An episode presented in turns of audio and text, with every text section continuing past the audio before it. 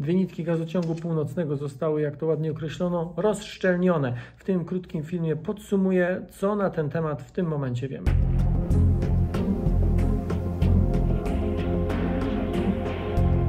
Wybaczcie, że to wideo nagrywam w hotelu. E, Jak je oglądacie, jestem e, w Holandii, w, siedzibie Europejskiej Agencji Kosmicznej. Natomiast temat jest na tyle ważny, że uznałem, że mimo tych e, niesprzyjających okoliczności powinienem to wideo nagrać. Z 26 na 27 września doszło do rozszczelnienia, jak to ładnie określono, dwóch nitek gazociągu północnego, czyli Nord Stream. Dla przypomnienia, Nord Stream to jest gazociąg, który łączy bezpośrednio rosyjskie złoża gazowe z odbiorcami gazu błękitnego paliwa w Niemczech. E, Bezpośrednio, czyli po dnie Bałtyku, z pominięciem, z ominięciem wszystkich krajów po drodze, mm, e, co zresztą wywoływało ogromne, ogromne emocje i kontrowersje. Pierwsza rura Nord Streamu e, działa od wielu lat, od 2011 roku. Tłoczyła rocznie około 30 miliardów metrów sześciennych gazu. Druga rura Nord Streamu, ta druga nitka została wybudowana niedawno, została e, sprawdzona, przetestowana i dostała wszystkie certyfikaty w roku 2021. Natomiast nigdy nie została w pełni uruchomiona, bo gdy zaostrzyła się sytuacja, czy gdzie w skrócie mówiąc Rosja najechała na Ukrainę, e, wtedy strona niemiecka mm, oświadczyła, że, że nie chce odbierać tego gazu w ramach, mm, nazwijmy to, sankcji. Obydwie nitki w zasadzie całą trasę pomiędzy złożami rosyjskimi, czy powiedzmy wybrzeżem rosyjskim a Niemcami pokonują dokładnie w tym samym miejscu, e, za wyjątkiem samego początku. One się tak po stronie rosyjskiej lekko rozchodzą i samego końca dokładnie tak samo po stronie niemieckiej. Żadna z tych nitek w tym momencie gazu nie tłoczyła. E, Ta nowsza z 2021, dlatego że tak jak powiedziałem, mimo wszystkich certyfikatów, po prostu strona em, niemiecka em, uznała czy stwierdziła, że nie będzie tego gazu odbierała. E, Ta starsza nitka też nie tłoczyła gazu mm, z innego powodu. Tutaj stronie niemieckiej bardzo zależało na tym, żeby rzeczywiście ten gaz był tłoczony, natomiast tutaj strona rosyjska zaczęła sprawy komplikować. Najpierw stwierdziła, że nie działa jakaś turbina. Ta turbina została wysłana do Kanady po to, żeby ją e, reaktywować. Gdy z Kanady wróciła, to były jakieś problemy celne, później jakieś problemy formalne. Znaczy, koniec końców, gaz w tym momencie nie jest tłoczony ani przez jedną, ani przez drugą nitkę. Natomiast i w jednej, i w drugiej nitce ten gaz był i był pod ciśnieniem e, w tej starszej, e, dlatego że normalnie ona działała po prostu w ostatnich mm, kilkunastu dniach, chyba nie tygodniach, raczej kilkunastu dniach mm, ona była wyłączona. Natomiast w tej nowszej, dlatego że jeszcze kilka miesięcy temu, e, po to, żeby zdobyć odpowiednie pozwolenia i certyfikaty, całą rurę napełniono gazem, bo robiono e, testy szczelności. 26, a później 27 września najpierw szwedzka, później duńska marynarka zaobserwowały, czy w zasadzie zarejestrowały potężne, jak to nazwano, potężne wybuchy podwodne na głębokości około 100 metrów w okolicy, czy w bliskości, czy być może na, bo to trudno określić, mm, właśnie tych dwóch nitek. W przypadku jednej nitki eksplozje były dwie i w dwóch miejscach ona jest rozszczelniona, w przypadku drugiej nitki e, tylko w jednym miejscu. W przypadku tej starszej nitki e, do rozszczelnienia mm, i do rozerwania czy do zniszczenia rury doszło na północny wschód od duńskiej wyspy Bornholm. W przypadku tej nowszej instalacji e, do, do zniszczenia doszło na południowy wschód od duńskiej wyspy Bornholm. Najpierw w to miejsce wysłano odpowiednio zabezpieczone e, statki, e, później sprawdzano czy, czy, czy rejestrowano, co się tam dzieje, także z góry, z pokładu samolotów, w tym samolotów F-16.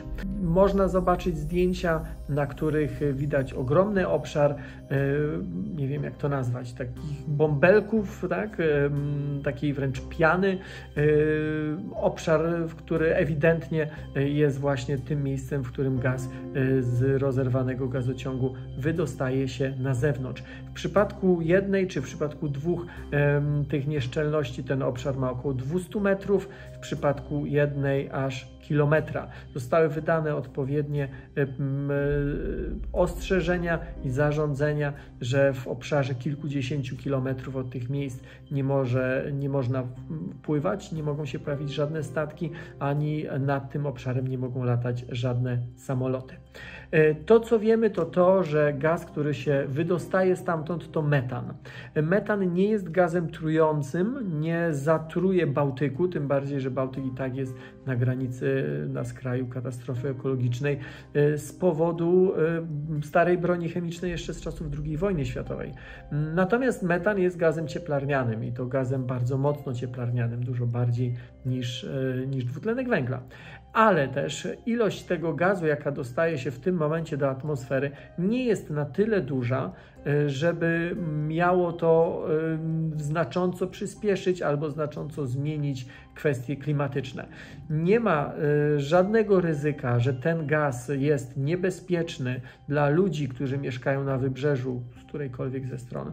Nie ma też żadnego ryzyka, że ten przeciek czy ten wyciek spowoduje katastrofę ekologiczną całego Bałtyku, że ryby czy rośliny, czy w ogóle zwierzęta i rośliny morskie z tego powodu ucierpią, za wyjątkiem tylko i wyłącznie tego miejsca, gdzie rzeczywiście do tych wybuchów doszło mm, i tego miejsca, no, w którym gaz wylatuje na zewnątrz. Tam rzeczywiście, jeżeli tam były jakieś ryby, jakieś zwierzęta, jakieś rośliny, to najpewniej już ich tam po prostu nie ma. Ale tak jak mówię, to, to, to nie oznacza, że Bałtyk jest w całości zagrożony, że wybrzeże jest zagrożone. Co do tego nie ma żadnych obaw.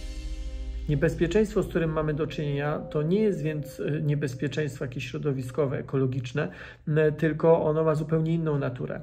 Od wielu tygodni ukraińska strona ostrzegała, czy ukraiński wywiad ostrzegał, że Rosja planuje sabotażowe akcje E, których celem jest zniszczenie zachodnich instalacji e, energetycznych, po to, żeby na Zachodzie zaognić sytuację, po to, żeby ceny energii wzrosły jeszcze bardziej oraz żeby niepewność przed zimą wzrosła jeszcze bardziej.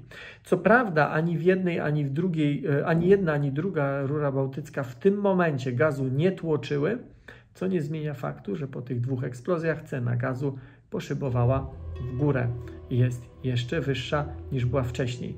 Jedyną stroną, której na tym może zależeć, jest właśnie Rosja.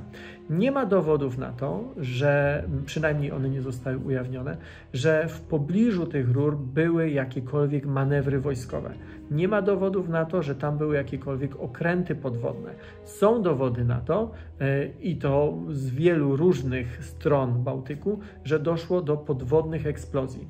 W ciągu ostatnich kilkunastu godzin słuchałem, czytałem przynajmniej 12, może 10 ekspertów i duńskich, i szwedzkich, i niemieckich, ale także polskich, i każdy z nich, niezależnie od siebie, mówił jedno: jest to absolutnie, absolutnie niemożliwe, żeby te rozszczelnienia, te wybuchy pojawiły się w wyniku jakiejś wady konstrukcyjnej, w wyniku nieszczęśliwego zbiegu okoliczności, czy w wyniku jakiegoś wypadku, nie wiem, podczas jakiegoś rodzaju remontu. Pomijam fakt, że tam żadnych remontów nie było, żadnych manewrów wojskowych nie było. Każdy z tych ekspertów mówi jedno: to była akcja zaplanowana i to była akcja przeprowadzona specjalnie po to, żeby uszkodzić te gazociągi. Rosja oskarża Ukrainę albo Zachód. E, według mnie dużo więcej zyskuje na tym sama Rosja. E, dużo e, więcej nie tylko dlatego, że, tak jak mówię, wzrosły ceny gazu po raz kolejny, ale także dlatego, że to wprowadza właśnie taką niepewność, a to jest broń, którą Rosja stosuje w stosunku do krajów zachodnich, a w zasadzie społeczeństw zachodnich bardzo, bardzo często. Czyli podsumowując, to co wiemy, to tak. E, w ciągu zaledwie kilkunastu godzin doszło do trzech eksplozji, w wyniku których dwie rury gazociągu bałtyckiego zostały rozerwane. Wiemy o tym, że choć te rury nie tłoczyły w tym momencie gazu, były wypełnione gazem pod ciśnieniem. Wiemy o tym, że ten gaz ulatnia się na zewnątrz.